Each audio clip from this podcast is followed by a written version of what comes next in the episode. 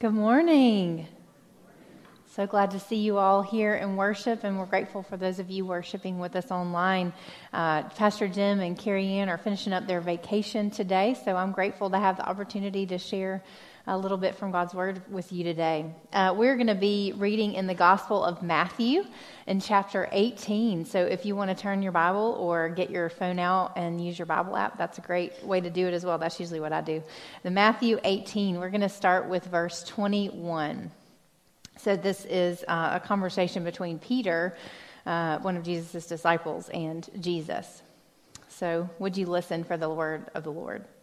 Then Peter came and said to Jesus, "Lord, if another member of the church sins against me, how often should I forgive? As many as 7 times? Jesus said to him, "Not 7 times, but I tell you, 77 times." Jesus continues with this parable. "For this reason, the kingdom of heaven may be compared to a king who wished to settle accounts with his slaves. When he began the reckoning, one who owed him 10,000 talents was brought to him. And as he could not pay, his Lord ordered him to be sold, together with his wife and children and all of his possessions, and payment to be made for his debt. So the slave fell on his knees before him, saying, 'Have patience with me, and I will pay you everything.' And out of pity for him, the Lord of that slave released him and forgave him the debt."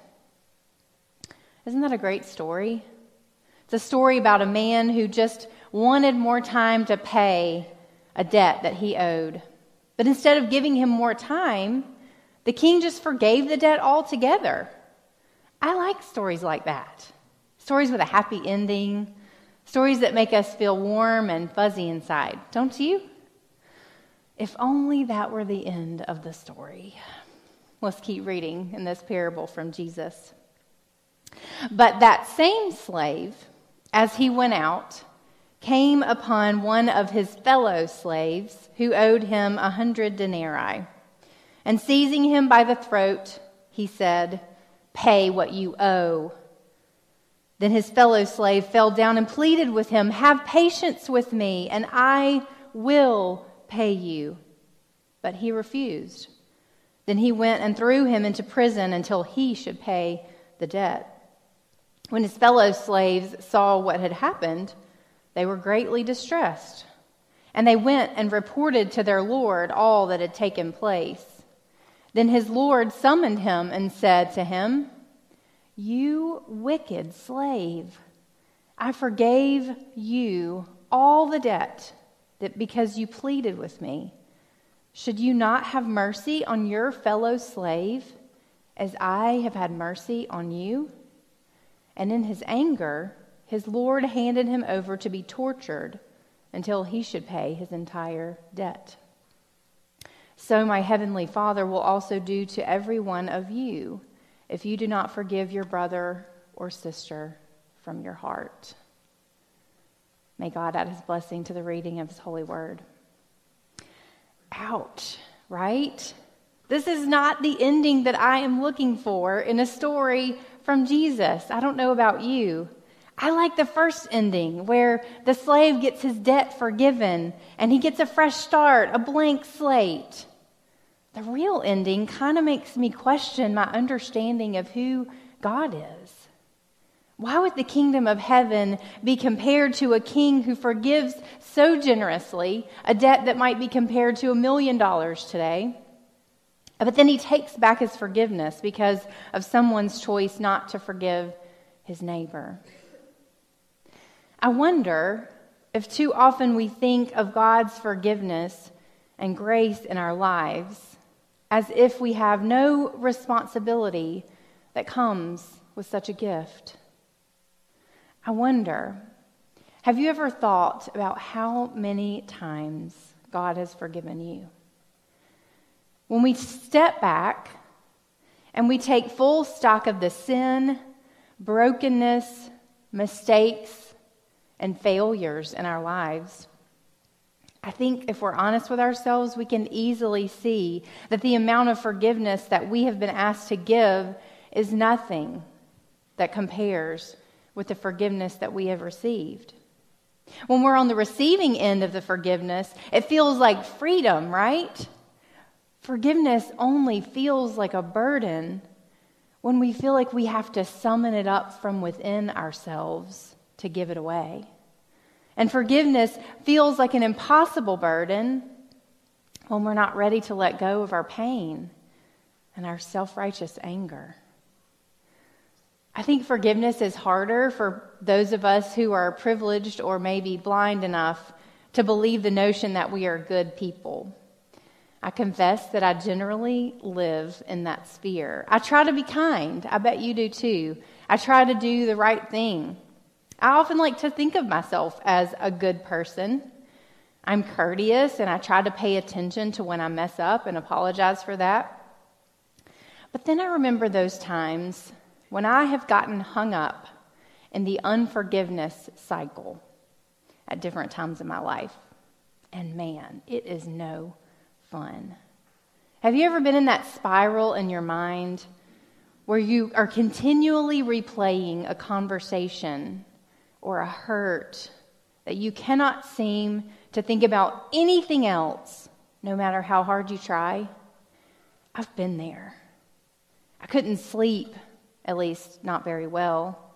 I was grouchy with my family over the littlest things. I was sad or even maybe a little withdrawn at work. Maybe most people didn't know what was happening inside of my heart. Maybe they didn't know anything was wrong. But my anger and my hurt feelings were eating me alive from inside. I couldn't believe that he had said that to me. How dare he? After all I've done for him? How could she think of me that way? How could they just ignore me? What have I done to deserve this pain, this hurt? Over and over again, that loop just repeats in our heads. You've been there. I'm sure of it. Maybe your loop is different from mine, but we all have a loop, don't we? It's that anger, fear, shame loop that keeps us trapped while we hold on to that hurt, that comment, that action. When and how does it ever end? I'm ashamed to admit to you that I have allowed that loop to continue for upwards of weeks, maybe even a month. I cried, I fussed, I seethed. I tried to sleep. I thought of a million things I wished I would have said in that moment. But none of those things took away the pain.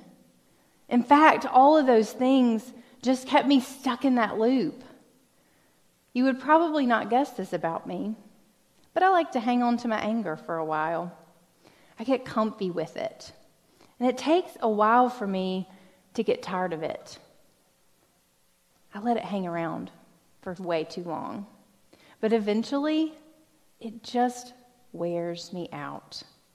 I finally get to the point when I realize that holding on to my anger and my resentment is only hurting me and the relationships I have with those I love, including God. My anger becomes my armor that weighs me down. And it gets in the way of my relationships rather than protecting me from anything, including more pain. Last time I was deep inside one of those loops with the anger, the shame, the fear, the pain, the hurt. I finally got tired of being angry, but I couldn't figure out how to forgive the person who had hurt me. I came across this 5-day devotional from Lysa TerKeurst on the Bible app. I don't know if y'all have that app, but it's got some great Bible reading plans and devotionals on it. And this 5-day reading plan was called Forgiving What You Can't Forget. It was life-changing for me, I'm not going to lie. I want you to hear some of the words from Lysa TerKeurst that she shares. She says, "When we receive forgiveness so freely from the Lord, and refuse to give it, something heavy starts to form in our souls. She continues, it's the weight of forgiveness that wasn't allowed to pass through. And for me, it's mainly because I've misunderstood something about forgiveness.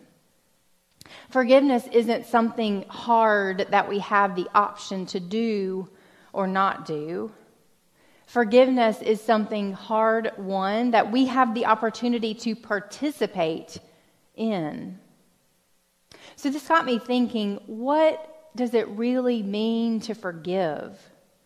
Do you know what definition pops up when you Google the word forgive? This is what the first thing that pops up when you put in forgive and Google it. To forgive is to stop feeling angry or resentful towards someone for an offense, flaw, or mistake. Isn't that the craziest thing you've ever heard? I always assume that forgiveness is about the person who has messed up. It's giving them a gift of forgiveness. But this definition has nothing to do with what has been done or the person who has caused the pain or the hurt. The definition has everything to do with the one who has been wronged. This parable in Matthew 18 from Jesus forces us to think of forgiveness, I think, as a sort of river that flows through the world, starting with God and continuing to flow to us. And we have the opportunity to allow the river to flow through us to others. Or we can choose to dam up the river and not forgive. But damming up the river doesn't just hurt the people downstream. It also hurts the one who is choosing not to forgive. Come to think of it, maybe when I was in that anger loop in my head, my heart was actually drowning in the weight of unforgiveness. In this parable, Jesus is showing us that the kingdom of heaven is like this, a river of forgiveness, a thing that we can't conjure up out of nowhere, but we get to participate in because we have experienced forgiveness from God. In the kingdom of heaven, a debt that can never be repaid is forgiven. We are given a new way of life, a new way to live, a life marked by forgiveness. But if we choose to be unforgiving after we have been forgiven, we are choosing death, not life. We are choosing to live by the principles of this world rather than the grace of the kingdom of heaven. When we choose unforgiveness, we are choosing to live in a kingdom other than the kingdom of heaven. We can't have it both ways. Either we are forgiven people who forgive our neighbors as many times as they ask, or as many times as they sin against us, or we choose the kingdom of earth where everyone has to pay for what they've done. If we want to experience the freedom that comes with knowing that our sins are forgiven, we have to be willing to pass along the forgiveness to those around us. I want to be really clear about something about forgiveness. Grace is not the same thing as an excuse. Grace never excuses the wrongdoing or the hurt that has been caused. Forgiving someone involves fully acknowledging the hurt or harm that has been done and choosing to let go of our anger and hurt anyway. Forgiveness breaks the cycle that unforgiveness perpetuates. It breaks the loop. Do we want to be people of forgiveness? Or do we want to be people of unforgiveness? I've been reading this book called Good Apple by Elizabeth Passarella. I don't know if you've heard of it. It's a rather new book. A friend of mine told me about it, but it's her story of faith and spiritual growth in the midst of life and marriage and parenting and family. And I resonate so deeply with her words. Listen to what she shares. She says, if there's any sanctification at all in my 9 years of parenting, it's that I've become better at apologizing and asking for forgiveness. I have to start at the beginning of the domino line, though. God forgives me over and over and over every time I ask, even though it's for the same thing. I am the bratty 9-year-old in his eyes. And because he forgives me, I can forgive my child for being a child. And because I can look at both of us, me and that unholy mess of a kid I made, as a sinner equally horrible and equally loved, I can be humble enough to say, I'm sorry.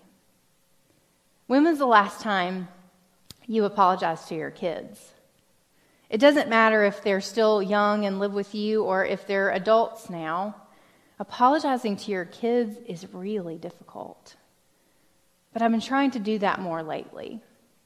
It's hard. But you know what I've noticed? The more I apologize to my kids, the more I notice they are apologizing to one another when they mess up. Forgiveness really is a river of grace that flows through our lives that we get to participate in. Forgiveness multiplies the more we share it. Does the pain of the offense that happened to you go away immediately once we forgive? Of course not. The pain might take years to fade. But there's one question I bet you're asking about forgiving someone who has hurt us. What if they don't apologize? What if they're not even sorry for what they've done? Once again, I want to share a few words from Lysa TerKeurst. She says, our ability to heal cannot depend on others wanting our forgiveness, but only in our willingness to give it. When Peter asks Jesus how many times he should forgive, there is no mention of an apology. Did you notice that?